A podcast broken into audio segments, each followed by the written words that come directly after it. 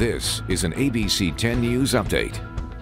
Good evening, I'm Wale Aliyu in the ABC 10 News studio. A home in Alpine is a total loss after a large fire tore through it Tuesday afternoon. The flames started around noon at a two-story home in La Force Road. The fire burned for more than an hour and the roof even came down, but firefighters prevented it from spreading to nearby homes and brush. Alpine Fire Department tells us five families were living in the home. No one was hurt.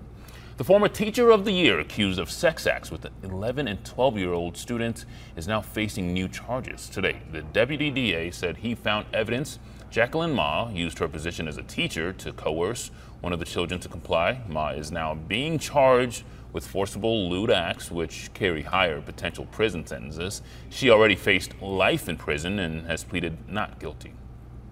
San Diegans are being warned to look out for scammers posing as water agency employees. The San Diego County Water Authority says scammers are knocking on doors and asking to go inside homes to test water quality or make sales pitches, but it's not legit. The Water Authority says incidents have been reported in recent weeks in the central, southern, and eastern parts of the county.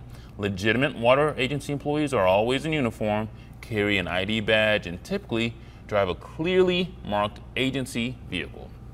All right, let's check in now with ABC 10 News meteorologist Megan Parry. You're tracking a couple storms that are coming our way? That's right. So the first one's a fairly weak system. It's going to be enhancing our marine layer the next couple of days, leading to already the fog that we're seeing along our coastline.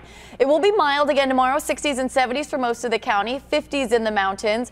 And then we'll see that chance for some drizzle to a few light showers Wednesday night into Thursday morning. Most of Saturday looks dry, but a stronger storm will arrive Saturday night, bringing widespread rain Sunday and Monday.